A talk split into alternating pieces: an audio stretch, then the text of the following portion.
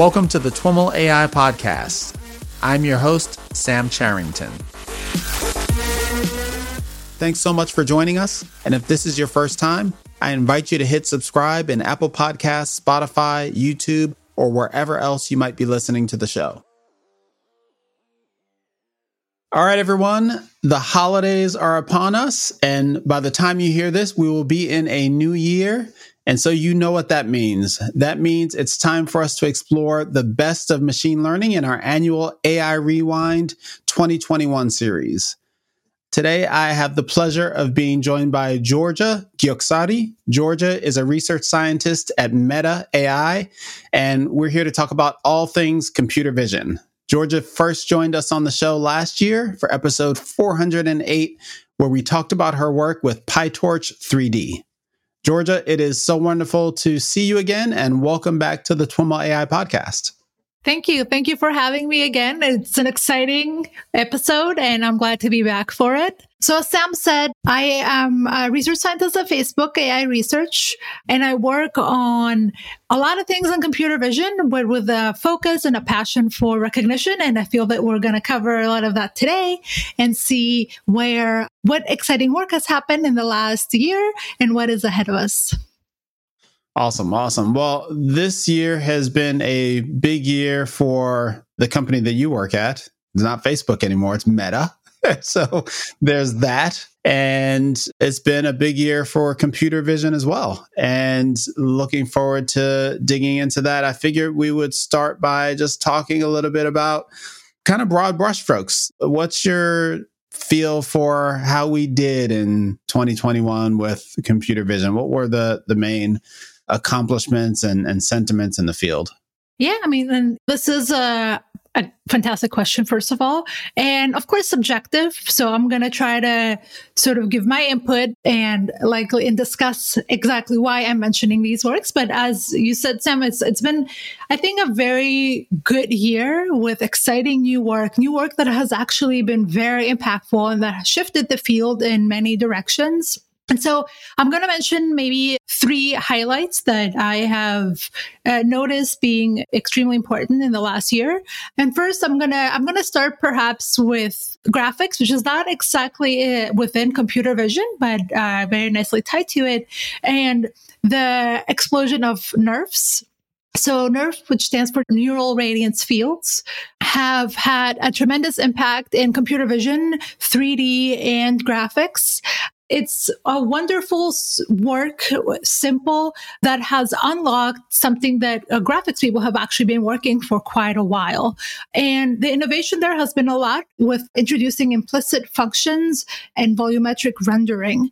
And the goal is to reconstruct photorealistically a scene from a few images. Well, a few is actually a little underestimated. It's like it's actually 100 or 200 images, so it's it's still okay. a lot of images. But the effect is that you can photorealistically synthesize the scene from any viewpoint given these 200 images. I just wanted to jump in and make sure I'm understanding the the idea is that you've got some 3D scene and you're not building it up from kind of a CAD system or a graphics tool or something like that. Rather, you collect just pictures of the scene from various angles and through the the NeRF process you're able to create a 3D model of the scene. So let's say you have, a, uh, you know, a scene. Let's say your your room right there. And so what you will do is that you will go around and collect many images. It actually works well when it's 360 views. So let's say you have a little scene at a center of the room and you just take pictures around it. And of course, these are going to be your own pictures. So they're going to be from discrete set of viewpoints. So what NeRF will do is that it will take these images, it will try to extract the camera poses. This is going to happen offline. So with systems like Colmap, which have now been very well established, and having posed images of that scene, it will try to reconstruct a 3D representation. Now that 3D representation is not explicit, so you can't really, it's not a mesh or a, a voxel. It's an implicit representation. And it, all it does is that it allows you to shoot rays and then project those rays back from a novel viewpoint. So now you are building the system that can not only understand the scene from the discrete viewpoints that you collected with your photo, with your camera, but it will allow you to reconstruct the scene from novel viewpoints outside of the existing ones. And it does that by maintaining, you know, the photorealism and the detail of the scene that you're capturing. And so you that the N in NERF is for neural. Is it a deep learning based technique? Yeah, so the authors there use a sequence of linear, like, like actually perceptrons. So it's an MLP. So you have a little neural network that maps a 3D point, XYZ, and a direction to color, RGB, and density. The density is the occupancy, basically, whether, you know, that point is occupied by the scene or not, or it's empty mm-hmm. space. Mm-hmm. This is all that it's doing. And with this information, you're able to collect that on array. So array is a collection of 3D points and render that from a novel viewpoint. Got it. And so is this a technique that originated this past year in 2021 or is it a technique that kind of found its its voice from prior years? Yeah. So I think that the, the work came out in 2020. Of course, you know, this is something that we need all to realize that nothing actually comes, you know, to life out of nowhere. So yeah. of course it's based on previous work. Of course it's motivated by previous works. I think that uh, where this work has actually innovated is this this using this implicit functions along with volumetric rendering. And it has since actually created a huge impact because of course it was a, the first paper came in 2020 but there's a lot of things to fix. Um, you know how can you do this with fewer views? How can you do this faster? How can you do mm. this by, by consuming less memory? So it has actually created a lot of follow-up works and step by step improving this method even as we speak. There is like tons of papers coming out even on a daily basis are we seeing its impact primarily in terms of academic papers, or is it something that you know we've already seen implemented in different applications?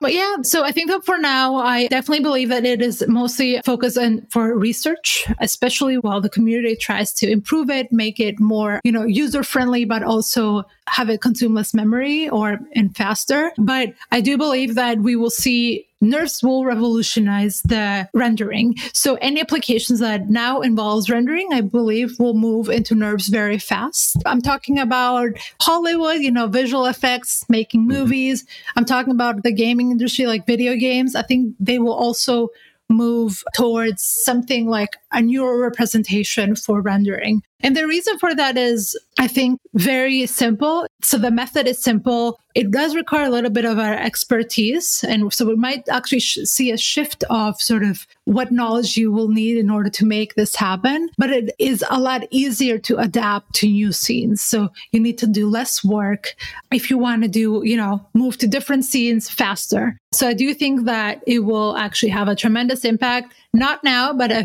in five years, maybe if we do this podcast again, we can revisit that question.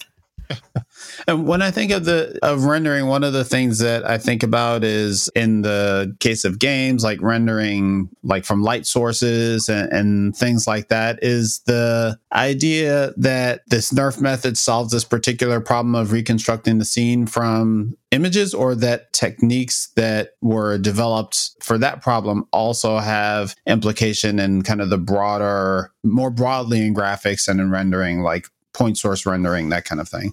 Yeah, I mean, I think they do. I think they they definitely are. We're seeing more and more. Actually, we're seeing the impact of NERF expanding very much. So, you know, that initial application that we've seen, and we are now seeing how they can incorporate even dynamic scenes, like you know, moving scenes. We are also seeing how to change lighting, how to change materials. We're also seeing how you can hallucinate with them. The field is ever expanding. This is why it's an exciting field to be in. I'm sure graphics people are very thrilled because there's a lot of work to do. So, yeah, I, I feel that we haven't even seen the full impact of NeRFs yet and what they can do. What we ha- know, know is that the representation is powerful. We know the volumetric rendering is impactful. The combination of these two ideas, I think, will lead to a lot more innovation. Awesome. So that is a innovation happening on the graphics side. I think your next point is maybe closer to home for machine learning and computer vision. And it's a big one that has a lot of people talking yeah. and it involves transformers, not the robots, of course, the but robots. the transformer networks that we all know and love. What are you seeing there? Yeah, uh, I mean, this has definitely been a highlight for 2021 computer vision. We have seen uh, Transformers uh, finally coming into computer vision. Transformers is actually not in natural language processing NLP. Researchers there have been working with transformers for a few years now, but they have finally made it into computer vision. And it has been an exciting times because we now sort of are seeing this uh, line of work where we are slowly replacing CNNs with transformers and for, you know, various recognition tasks. And in particular, we've also seen what is exciting about transformers in computer vision is their impact when it comes to working with extremely large scale data. So it's still quite unknown to us whether transformers work well in the low data regime. This is something that is, the answer is not out yet, but we definitely know that for large data, we're talking hundreds of millions of images and more. Transformers are quite impactful. And is the idea that transformers can create more robust representations based on lots of data than convolutional networks? Yes. So again, this is, uh, we don't quite know, you know, and like theory behind these yeah. things is kind of always uh, unclear. But the main uh, sort of highlight is that, um, so CNNs, which is the predominant sort of tools that we used before to represent our visual inputs, had inductive biases. And this comes from exactly the structure of convolutions and the image grid. Now, transformers take a completely different approach. They actually treat images like a sequence of tokens. So this can be patches of images, so like small neighborhoods of the image. Mm-hmm. And the only inductive bias that comes into transformers is through this serialization, as you would say, uh, of the image and the pose embedding that comes in when we are processing these inputs. But other than that, everything, all operations are sort of global with our attentions being cast into uh, these representations representation. So there is no other inductive biases in these networks whatsoever. So that means that they have the potential to be a lot more powerful because you're constraining them less. But in order to achieve that, you need more data. So it is a much closer to actually having a true functional approximators, like we, you know, what we say, like MLPs are great function approximators. But with CNNs, that was a little bit taken away because of that particular structure. And now transformers are bringing this back to life, which is an exciting, exciting, and has proven also to work for images.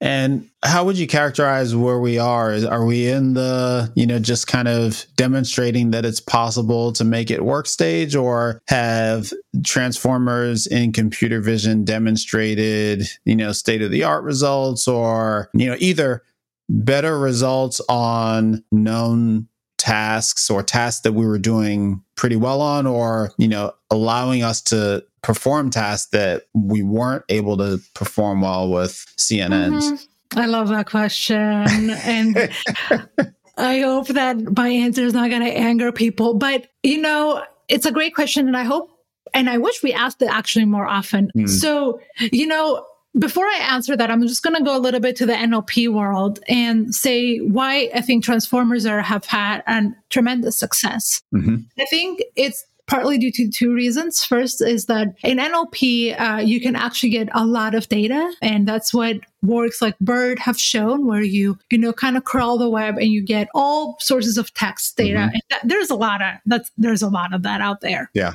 And now you show how, and it can be anything, you know, any text whatsoever, whatever content, and you feed that to the beast called transformers and it builds a representation. So that's fantastic and a first great milestone. And the second one is that they have all these fantastic tasks, diverse tasks like question answering, text generation. Their tasks are endless and they are very different from each other. And they have shown that even in those very diverse tasks, having a global representation coming from self supervised learning with a lot of data helps all these tasks significantly. Now, in vision, in, co- in computer vision, things are not quite like the that. Folks that follow computer vision probably have a sense for where this is going. Exactly.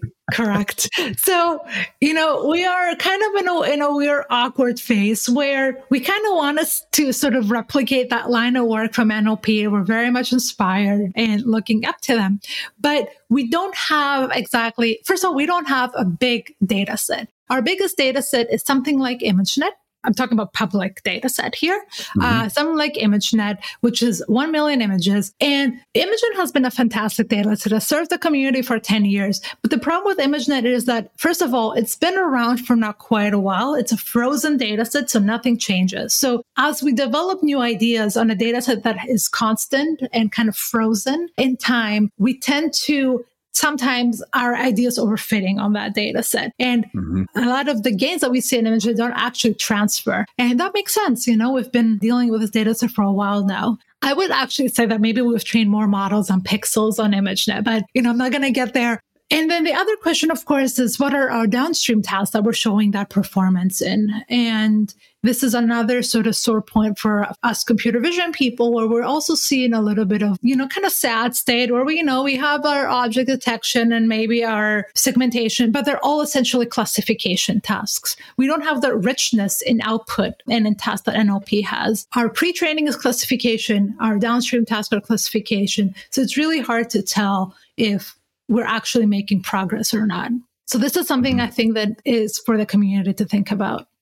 And I guess a couple of reactions to that. One is maybe the, the second one informs the first, but there's classification. But then is the idea that all of the complex problems that we think of, like, you know, bounding boxes and all these other things that kind of just boil down to classification. So at the end of the day, it's all classification, even if it, you know, looks more complex. Correct. That's that's absolutely true. And I mean, our most complex task, I would say, maybe is object detection because it involves sort of maybe predicting intermediate boxes, and then on top of that, you want to predict, classify the object type, or maybe predict other 2D properties like by classifying the pixels within those boxes. Mm-hmm. But even that is cast as a classification problem. And what about things like VQA, visual question answering? Is that more, do you think of that more of an NLP task than a vision task or? Yeah, it's again unclear. The only thing I have to say there is that, and this was also a point made by, you know, Clip, a great paper that came out last year, is mm-hmm. that even there, the data sets are very small and we really can't mm-hmm. tell how effective these methods are because we really don't have a good sense of these tasks. Mm-hmm. You know, I mentioned Clip, which is a prime example that showed that all the gains for transformers came when they downloaded that huge data set of theirs. Like, I think it was 250 million mm-hmm. image text pairs. We don't exactly know the source where the data set is from, but we know it's from the web. And they were only able to show that amazing property of capturing jointly images and text when training on such a huge data set. So this is sort of what we aspire to get to, having training on such large images. And of course, that comes with a lot of other questions about, you know, are we doing our due diligence and making sure that this is a good data set in terms of ethics, in terms of like content, like are we making sure that it's an unbiased data set and so forth, which brings, of course, new challenges. But I feel that mm-hmm. for we need to move to that scale, or otherwise we're going to kind of be stuck in our little ImageNet sort of standard regime, which is not a good state to be in. Yeah, yeah. I think the the data set side of that was my second question, and that was we you know we hear about and see on the one hand we hear about and see new image data sets you know all the time they tend to be specialized and fairly small you know on the other side just like nlp had access to the web vision has access to the web there are tons of images on the web do you think that in order to get beyond kind of ImageNet and classification, you know, we need to define like unsupervised problems or semi-supervised problems beyond just kind of simple label, you know, supervised learning types of problems? Is that the big, you know, one of the big barriers? Yeah, I think that's definitely one big barrier. Um, you know, the problem with vision and actually with all data sets is that collecting a large scale data set by crawling the web and just releasing it is almost impossible and maybe for a good reason as in you know you have to make sure that you have consent from the creators of the images to actually release them you also want to make sure that you know, we are now entering the stage with in AI where it's no longer opportunistic. We need to be very cognizant of the data that we're using, the models we're putting out there, how they can, like maybe they can have potential harm. And mm-hmm. these are all aspects of our work and we're responsible for it. It's not like someone else is responsible. So there is actually releasing and collecting and releasing a large data set uh, is is a huge responsibility that comes in a, lot of work. And that might be a roadblock to seeing larger data sets coming out. I don't have a solution to that problem, but I feel mm-hmm. that, you know, if there is motivation to go there, I think we'll make that happen.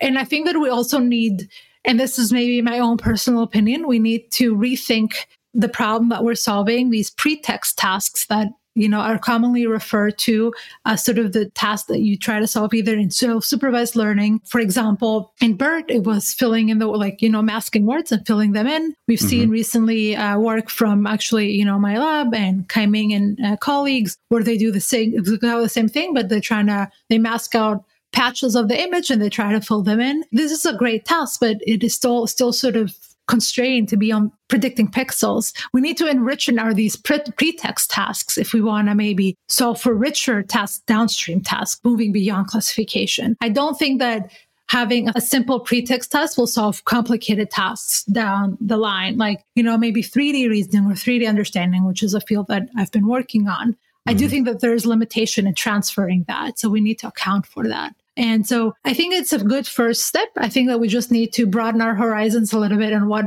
problems we're solving, how we're solving them, and how we're thinking about building representations, either through self supervised learning or through supervised learning with labels, but move out of this, you know, image to single object label, let's say.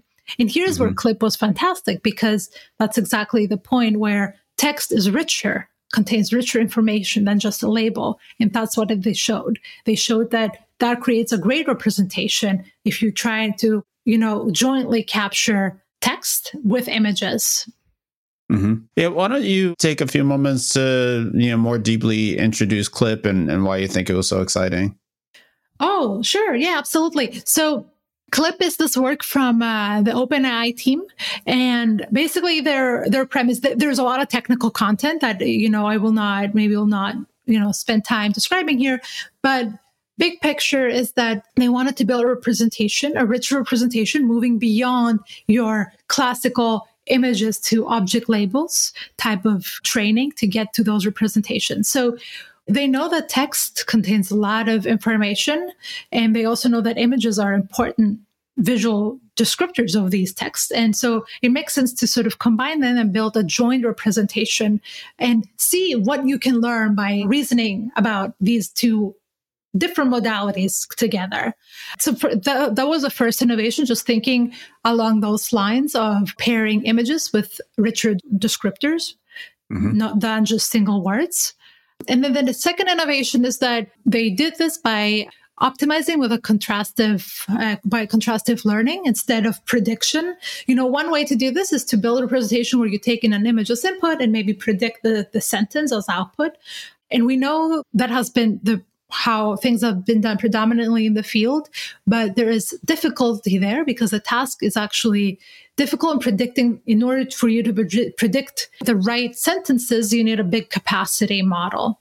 So what is a lot more friendly and turns out also friendly for optimization and robust is to actually train, embed these two modalities, the lang- the sentence and the image, embed them with, you know, separate neural networks and then train them so that these the embeddings of the sentence of the image actually are close. So by minimizing a similarity, I think in this case, I think they use the cosine similarity, if I'm not mistaken.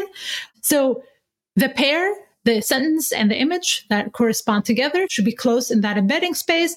And any other pairs coming from the whole data set should be far in the embedding space. So this is what they did. And of course, there's a lot of technical details on how to make that work, how to train that. Of course, there's the corpus is, is huge.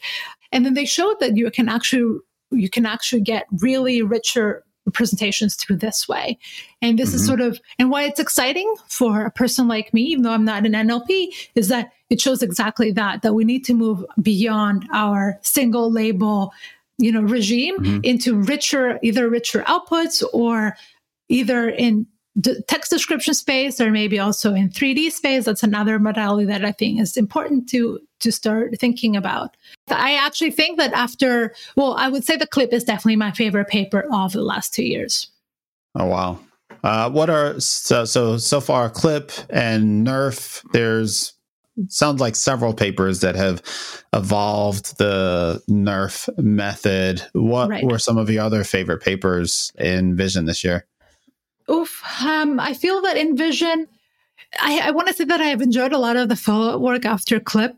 I'm going to mention this awesome paper that came out recently from Rana Hanocka, if I'm pronouncing her name right, from Chicago, where she is trying to, if the team there, they're using the CLIP representation and they're trying to build 3D models with texture that look like the sentence. For example, mm-hmm. like they, I think they have like lawyer as one potential like sentence and then they transform a human mesh to look like a lawyer like oh, wow. kind of like a mean face and a cost like a suit wearing so so that was like a really like I have enjoyed seeing all these fun applications coming up after clip than just you know it's not just about benchmark and you know beating numbers but like fun things that you can do with these representations yeah. and then of course i think that highlight in computer vision after beyond that was I, I definitely the transformers like world of VIT which was the first you know approach to make transformers work for images swin transformers from microsoft that showed how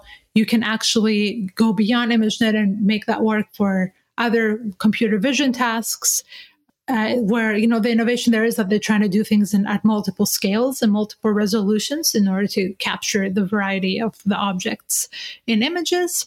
Uh, I would, I think that I would highlight these these works. Yeah. And you mentioned kind of this analogy to the the BERT task where you're kind of that cloze completion in text and you, you mentioned kind of patch completion and images. Is that the kind of the fundamental premise of the way that transformers are being applied in computer vision? Is that is is that what the VIT paper is about, or so the VIT paper is a is a purely supervised approach. So you know okay. where you're you're taking an image, you're breaking it down into 16 cross 16 patches, and then you feed it through a transformer net, a transformer network, uh, an encoder purely to to get mm-hmm. to cl- for classification. So it's supervised, like on ImageNet or you know the bigger. I think they also show results in their inter- internal Google dataset, but it's it's for classification, supervised learning. We have also seen a lot of use of transformers for self-supervised learning, and this is where the patch completion comes in that I mentioned, and this is how to make how to use transformers for self-supervised learning, which is actually a big topic in computer vision today. So these are the sort of two modes of work. Got it. Got it. Got it. Got it. You mentioned that the way folks were evolving, that we kind of started with there was an initial paper that kind of demonstrated that transformers could work in, in vision, and there have been subsequent papers. Uh, is there a clear kind of next thing that has to happen in order for it to be the the breakout success that it was in NLP, or is it more just lots of problems and the community kind of rallying around those problems and and making progress paper by paper? Mm-hmm. Mm-hmm. Yeah. So I'm going to come out and say it. I think we need to rethink everything we're doing. Uh, yes, I think that it will entail us breaking away from that boring regime we're at with ImageNet. We like we need to move beyond that. Uh, we need to stop worrying less. I'm kind of sick of seeing papers that are just table after table after table with one percentage point of performance. You know, I, sorry, I don't want to be like bitter or mean, but like, who cares to some degree, right? I mean, benchmarks are not there for us to beat them to death and burn TPU hours and you know melt the ice in uh, Antarctic in order to get one percent on like on these data sets. Benchmarks are there for us to test ideas quickly, see if they work, and then move beyond that. Mm-hmm. So I think we'll need to break out of that of that sort of desire that we have to produce more papers with more tables yeah. and more numbers that are not substantial. And we need to rethink a lot. We need to be more creative in what we're solving and how we're solving it, how we're using these data sets. Even simple data sets with single labels can be used in very creative ways. And of course, we need to also move beyond that. I think video is a fantastic data source that we need to start exploring better. Again, Video right now in computer vision is predominantly used for classification. Isn't that bizarre? Like video. So you're taking this video that has so much information that there's so many things going on and you say running. you know, it, it's, it's so, it's so sad. there's more things to it. So, and we need to start exploring. It's right there. It's right in the pixel. So, and we have, we, we know maybe we have ideas how to do it. It might take a little longer to get there and not meet the next CVPR deadline. But I do think that we need to rethink, reevaluate, and maybe get more creative in how we're we're working with these data mm-hmm. sets. Did that cover your question? No, you, you, you did in a sense, uh, I guess, and, and, not to further belabor the the ImageNet point, but I think it's interesting that this data set that has in so many ways kind of embodied the the success and the moment that we're experiencing right the imagenet right. moment in right. machine learning deep learning computer vision all of that it's it's almost like it's a victim of its own success in a very strange way I, I yeah i think that imagenet is so i think that it's always important to sort of step away from our everyday and kind of see where we're at so ImageNet was a data set, and, and this is no attack to the data set. The data set is fantastic. It's our, it's an attack to us, right, as scientists. So ImageNet came out uh, 10 years ago at a time when we actually didn't have neither good tools nor good data sets. And it also came out at the time when we had this explosion of the, the in the industry, like the Google and the Facebooks, that we're seeing a huge amount of user data being uploaded, and they had immediate needs to address specific problems. Like they wanted to see to make sure that they don't have the images don't contain violence, pornography, child pornography, you know, all these things that you need to understand in, in mm-hmm. contents mm-hmm. immediately. And of course, also business purposes down the line, you know, how to cater to users better by understanding their content and what, you know, they post and stuff like that. Mm-hmm. So ImageNet served a fantastic purpose at the time because we actually needed to build our content understanding research to get to that point. And ImageNet was a fantastic fit, and it was it found itself even in like the progress there found found itself a spot in industry, and you know it's being used, and now industry has built its own internal data sets to make that happen because based on the, on the nature of their user data. But in research, we're still kind of, you know, stuck with sort of that paradigm. But now we're 10 years later. Now the needs for what we need to to get to, we're moving past content understanding. My company just announced they want to build metaverse. Metaverse is this extremely complicated task, extremely like hard milestone to get to. Definitely, you're not going to accomplish it by classification, let me tell you. So these mm-hmm. are new needs, right? And it sets a completely different environment in what we need to be working in and working on. And I'm not saying that we should be working on, you know, making metaverse happen, but it sort of dictates what are the interesting problems. You know, AR, VR, that's another great topic that we hadn't really been discussing 10 years ago, but now we, we are there. So we, yeah, more problems because we live in a completely different time. Is it clear to you what types of problems and uh, approaches we need in computer vision and machine learning broadly to enable a metaverse like vision?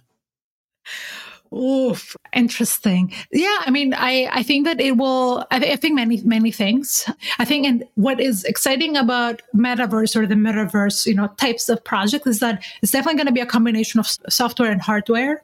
Mm-hmm. That builds a new potential collaboration in these completely different domains of science. I don't, I mean, I feel that we could be discussing this for hours and hours, but it definitely will involve us moving into the 3D space, us being able to understand in 3D space, us being able to generate uh, content in 3D. So I think we're going to be moving towards definitely towards 3D, definitely towards dynamic, uh, sort of capturing just objects and scenes while they're moving and changing in time.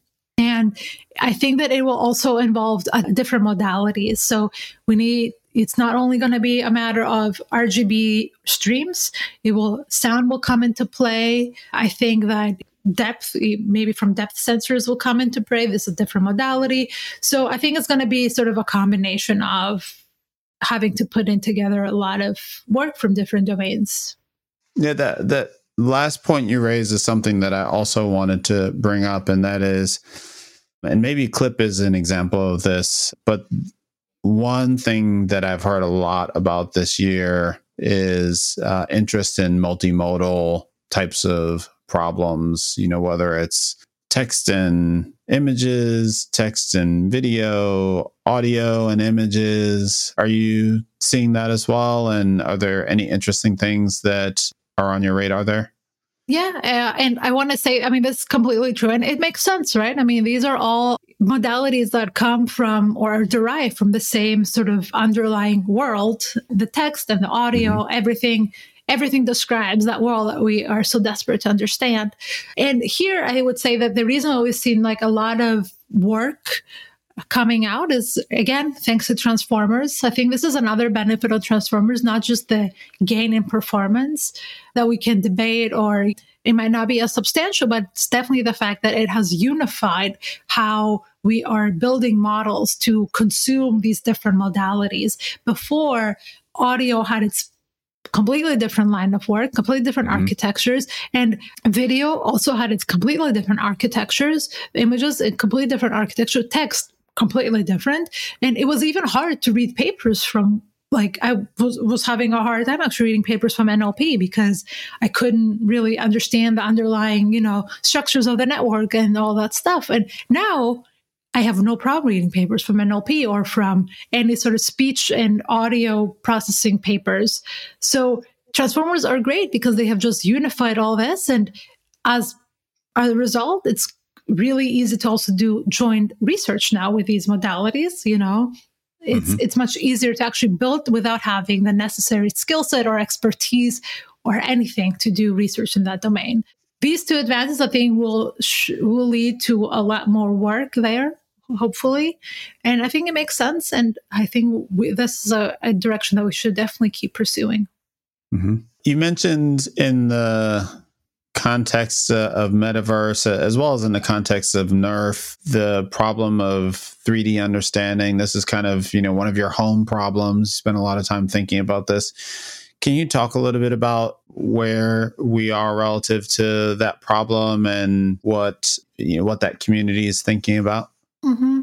yeah i mean 3d is I, as I said before, I think 3D is going to be the center of emphasis in the coming years from from different perspectives for sure. I think NeRFs and graphics see 3d from a different perspective. And but it will also come into play when we when it comes to large scale learning. I think that we are still not pursuing that as as much as we should because you know it's it's hard. It's a harder task. Uh, you're dealing with you know the modality is different 3d data are more complicated than 2d images. And there is definitely a large data set missing in that field right now. Like a data set where you could say, oh, this is a data set where I could do some sort of large scale 3D learning. Do you think that this is changing? And one reason why this is changing, in my view, and why I'm excited is hardware. Like I'm gonna, I don't know this is not product placement, but like this is, you know, iPhone 13 and it has mm-hmm. it actually has i don't know if you guys see but like the, the, the camera sensors in the back are tremendous and part of the sensors is a lidar camera, which captures depth. So that means that now you are walking around your pocket holding this sensor that you would never imagine that you would actually be carrying. Some of you might not even know that this is what you actually have in your pocket. And all of a mm-hmm. sudden, we can now capture RGBD data in the wild. So I do have a reason to believe that, you know, maybe in two, three years from now, we might no longer be talking about RGB data sets, but we might be talking about RGBD data set. And this is all thanks to hardware. So I do think that this is going to open up a huge sort of new, exciting direction for us. Uh, this is maybe a, a basic question, but is there a uh, an image format that includes RGBD? Like, does the iPhone 13 in whatever spit out RGBD uh, images or are they great, two separate streams? Great question because I was looking into this the other day. Um, so right now it's very obscure how um, the various companies are handling depth and whether they're releasing them. And so this is actually a twofold question. Is 1st mm-hmm. I mean, we know the camera captures it, um, right. and we know it's just another channel, right, for you for you to store. Uh, the mm-hmm. question is how whether we can host that. So can you have like users upload that, let's say somewhere and store this data and in what format. So this is kind of still obscure. There's definitely a lot of apps that allow you to extract that information, which is also why mm-hmm. I've been playing around with them a lot. Mm-hmm. I'm not going to name them like, but if you, you know, look around a little bit, you'll find them in App Store and they extract that information. They actually store it. Uh, I'm not, I am extremely confident that perhaps Apple or other companies will soon sort of do that by default. And the reason yeah. for that is actually very simple. It's not just, oh, to, you know, satisfy Georgia because she needs an RGBD data. Actually, depth is very important to create a lot of effects with your images, which a lot of us, you know, care about, like the Instagrams and whatever to mm-hmm. get the likes. But like it does, depth does allow it's you like dynamic create, focus, things like that dynamic focus this 3d 3d photo sort of effect to give your images a little bit of a 3d uh, aspect mm. i think hmm. like that's an app already at fa- in, in, the facebook like app tilt shift kind of look yeah like exactly you know like just give it a little bit of a like interesting perspective Mm-hmm. So we know that we want to store depth because like there is also business purpose behind it. So yeah. I do think that we're going to see it being sort of become more commercially available hopefully, fingers crossed. I hope somebody hearing this Apple like comes and does this. Yeah, we've we've talked about needing new types of problems in computer vision broadly. Like, do you does 3D create new types of problems? Like all the old problem formulations kind of transfer, like 3D object classification, 3D uh, detection. Correct. But are there kind of fundamentally new problems that 3D gives rise to? Yeah, I think that there's there's two maybe aspects to this. One is whether 3D can help you build better rep- underlying representations. So this is one. Exactly like we train representations again with our static 2D data sets, can we build better representations through 3D? Similar to CLIP where you know text may be a different modality. Can, can so can you do better there? And then yes and then the next thing is is tasks. And this is where you know this new era that we live in today with a focus on ar vr the verses whatever verses those are they create these new ch- tasks and challenges for us. So you do have your regular object understanding in 3D. You also have your, you know, NeRF also requires a 3D understanding to work. So you also have your graphics related tasks there. And of course, it's our responsibility to sort of build a better suite of tasks in 3D as well to measure performance better. But there is a lot of tasks that will require 3D, and without 3D, they're just not going to be solved at all. Yeah, obviously, most of the images that we're looking at that are 2D images are, you know, representations of 3D scenes. Is there any evidence that solving 3D, whatever that means, like gets us to 2D and we're, you know, maybe we're spending too much time on 2D and if we figured out 3D, we would get 2D for free? Yeah, I mean, absolutely, right? I mean, I think that I would only be satisfied and hopeful that by learning 3D visual representations, you are already solving for 2D. I mean, 2D is just like the a simple sort of flattening of that space. So absolutely, I can. I'm asking a more specific question than I, you know. There's kind of the yeah that kind of stands to reason, but I'm wondering like, is there are there specific problems that you know we've solved in in 3D and then we found that know, 2D improves to 2D. Yeah. No, I mean, there, of course, there is the th- the pure 3D tasks which would not be solved by any means in 2D. Mm-hmm. But I feel that in this more sort of image content understanding setting, that we haven't seen this so far. And the reason mm-hmm. is we don't have data sets to see this. Mm. Um, and I think video is a fantastic, actually, first data set to like data format to attack going there. But video comes with so many other challenges that we just haven't seen enough research. And I think we should. I think that we should overcome this. Yeah. So we've talked quite a lot about the research side of things. Uh, have you seen anything interesting happening in either the commercial side of things or in terms of tools and open source mm-hmm. projects? Meaning, you know, less less papers and more kind of concrete realizations of some of the things that we've talked about? Uh, yeah, that's a fantastic question. I think that we have definitely seen it's an exciting time I feel for startups and product driven, uh, you know, uh, work because we. Mm-hmm. There's a lot of stuff that's already working.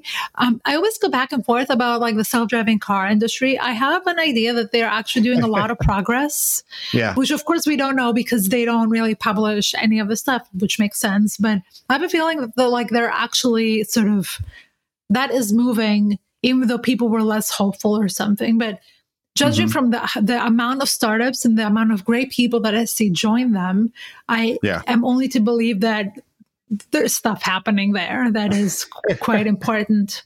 I don't know if you have the same sense.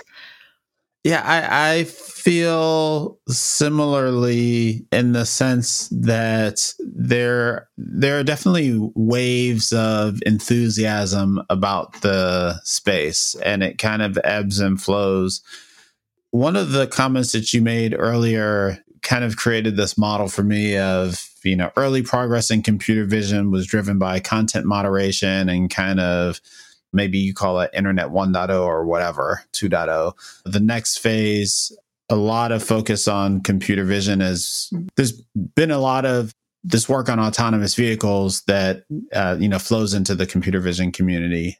And so maybe the next big problem is metaverse. Maybe those are like the the you know the three big problems that have driven computer vision. That's not like a, a data based assessment. Correct. I i absolutely agree with that. Yeah.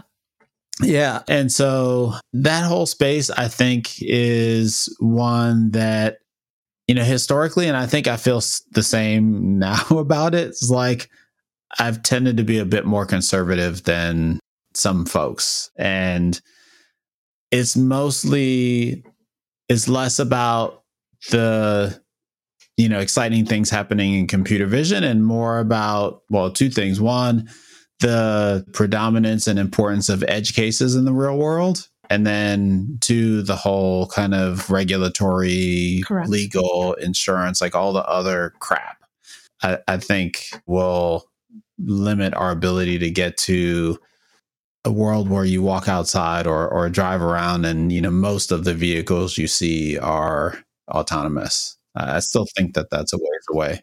Right. I mean, actually, I believe that we will solve the first one first, like covering all the edge cases. And then I think getting beyond the regulatory part of things, I think that's like an impossible. it's just impossible. I don't know. Politics is hard, you know. I don't. Um, yeah, people are hard. people are hard. Yeah. Um, yeah, definitely. I mean, I have the same sense. I've also been very sort of conservative about it. Also, as a computer vision scientist, I. I'm like, would I ever drive a car that I know, you know? So um, you know when you know too much it's kind of difficult uh-huh. uh, but yeah but i i am mostly judging it by just sort of seeing all these like wonderful amazing brilliant people that are just joining and and creating startups in that field so it makes me want to think that you know maybe there is really sort of progress happening there that I don't really have a deeper insight into things. I do know though that there's, you know, in that similar similar space, but there's tons of robotic startups. Mm-hmm. Uh, and you know, vision is definitely one component, but it's not. I mean, we're moving a little bit away from just purely vision now, but it is. I mean, vision is definitely important, especially for pick and place and all these other robotic tasks. But we're seeing a tremendous amount of re- of startups in that space. Again, made possible by the fact that we now have companies that make commercially available robots for relatively cheap prices, so you can actually mm-hmm. very fast sort of prototype and test various uh, robotic driven applications. Are there any particular that come to mind? I mean, yeah, there um there is definitely the the started by Pieter Abbeel that comes to mind, which is actually very big. I ugh, I'm blanking on the name, unfortunately. Covariant. Yeah, Covariant, definitely. Um, and I think they also have like a like a vision component to things. And then there is a lot of other, uh, uh, there is one that I recently found that I was very excited about, which was a drone. Uh, it was, it's a startup for drones for, uh, that they release it underwater to capture coral and the reefs. Like map the uh, ocean or something? Oh, okay. Yeah, map the ocean, cool. but also understand sort of the progression of how, like the damage that's being done and map that and alert people so that like, you know, just hmm. proactive, trying to make that and I, I, found that wonderful. Mm-hmm. like a wonderful use case of sort of that technology. Uh, yeah, I think that these are sort of some of these startups that I've, I, you know, Hugging Face, I think is a very up and coming one as well. Um, you know, relying on open source libraries, uh, making projects available fast for people to get to work on. So it has definitely the open source component to it. Mm-hmm. Um, and they also have like a scientific component where they're trying to bring pe- people together. Mm-hmm. I want to give a shout out also to to Timnit with her new sort of research organization that she announced a few weeks ago. Absolutely. Um, and that's you know we need we need that sort of those diverse types of research organizations as well, not just within industry or academia, but also sort of more independent. And so I I'm very excited for for her and for that initiative. Yeah, that's maybe a, a segue to talking about uh, ethics and responsible AI and the intersection with computer vision. You've alluded to the importance of that several times in our discussion already. I'm curious if you would expand on your thoughts there and where you see the the big challenges and opportunities. Yeah, I think this is such a hard question because it, it, I feel that it requires exactly like all this expertise that we've been building in, in software and you know how to make models work. We need exactly that, that same amount of energy and effort and emphasis to be put in ethics as well it shouldn't be a side project or something done by two people in like a you know thousand people org. No it should actually be a substantial effort. Try to understand because i we have a lot of work to do in even understanding the issues let alone being proactive about knowing it especially now in this era of huge data sets and you know crawling the web. We need to be extra careful in what we put out. And i feel that's our responsibility and you know, we I think that uh, Timnit has been an like impactful in this field where she mm-hmm. is educating. Basically, she's educating us how to do this. I think that's her contribution. And it's a fantastic one, uh, but we need we need more. We need more. Mm-hmm. Mm-hmm. Would love to spend a few minutes having you look into your crystal ball and share what you see for computer vision kind of sprinkled a little bit of this throughout the conversation, but you know, looking forward, where do you think the most exciting opportunities lie? Yeah, I mean, if I if I was, you know, uh, coming out of, you know, school or I was, I wanted to see, you know, what is the most, what should I be working on right now? Um, mm-hmm. I would say that right now, computer vision is definitely the, like its route is defined by the applications that we are more excited about creating and the new experiences we want to create for for people. So AR, VR, 3D, I think um, the metaverse related topics are definitely a huge direction there. I would also look into I think another major field is hardware and computer vision. So how can we make computer vision fast where things can train faster, and more energy efficient, especially as we're moving to these transformer models that are huge and with a lot of parameters that require a lot of energy. So I think this this tandem of hardware and computer vision or deep learning research, I think that's a very exciting one. And yeah, I think that these are definitely two two directions I would passionately pursue and very interested in. With with the second one definitely being not just something that will happen in the next two three years but definitely very important especially when we talk about climate change and all and all these issues that we're faced with today. And is there particular research or company or hardware type that you are following that you find interesting? It sounds like the you don't see the gpu as the final word in acceleration for computer vision no, I think that NVIDIA is definitely on top of it. And I feel that they will sort of make, you know, that technology will definitely improve. Google is has their own TPUs, like their own processing units. I do think that we might see a revolution uh, with maybe supercomputers, maybe different types of computing. Who knows? Uh, I'm not. I. this is hard to tell, hard to predict. Mm-hmm. I guess I, I'm I'm curious about other predictions, you know, specific to computer vision you might have, and you know, are, are there areas that you think we'll see like the big paper drop in I guess yeah, is there something that like feels really really close that uh, you think you know can you know we'll see a, a, a big drop in the next year or so? Yeah, uh, I think that immediately thinking ahead, I think the biggest paper drop for me will happen if someone actually replicates that BERT moment and CV, mm-hmm. just going on to you know a big you know, as we discussed before, just a huge, huge data set and showing just like not just a couple of points in improvement, but just a revolutionizing like line of improvements across many tasks. Mm-hmm. I think that's that's what's going to happen. I'm not like we'll see if that's next year or two years or ever. Well, who knows? Yeah. But it's within feels within reach. Feels within reach. Uh, I'm not sure if it's going to be. I, I do. I do really think that we're currently a little bit. It feels like being before the ImageNet moment uh, in 2012. Uh, mm. Where, you know, it, that just completely changed the field. I feel that we are ready and we definitely need that paradigm shift. Definitely. Uh, I'm excited. I want it to happen. I hope, I hope yeah. it happens. Awesome. Awesome.